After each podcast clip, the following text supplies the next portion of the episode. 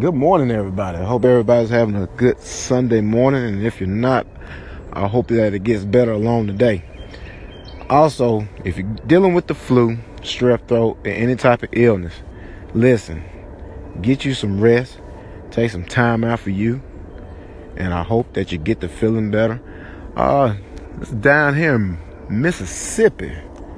Temperature today after all the, the little snow that we had and everything, we back up into the 60s, man. But um, I wanted to talk to you guys today, and it's been a while since I've been on here, and I apologize. Uh, been going back into school, trying to get back into the groove of things, and I want to share this message with you, and that message is you don't have to stay in the darkness forever. You may struggle. You may struggle within yourself. But as you struggle, take the time out to know your God for yourself. Take the time out to know you for yourself during this dark time. And in that dark time, what you're going to find is an inside light. That inside light is within you. And that light is like a candle. And once you have that light, you'll be able to see a path in that darkness that's going to let you guide you out of your darkness. And I guess you're wondering, well, where's this light that's within inside of me? Well, I'm going to tell you where it's at. It's in your mind, it's in your heart, it's in your spirit, it's in your soul.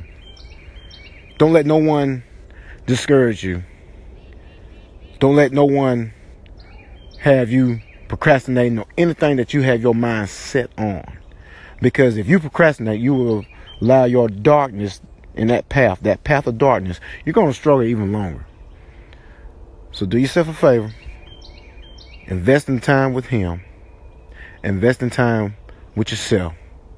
And invest in time to grasp that light that's going to carry you out.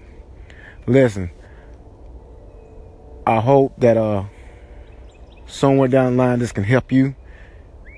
And if it doesn't help you, hopefully you know someone that it can help as well. Because your dark days are not the end. It's not the end.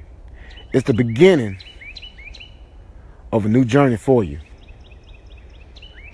Even though it's 2018, everybody has a New Year resolution. Why don't you? Why don't we make every day a new resolution or every week? So, have a good day. God bless you. Be safe.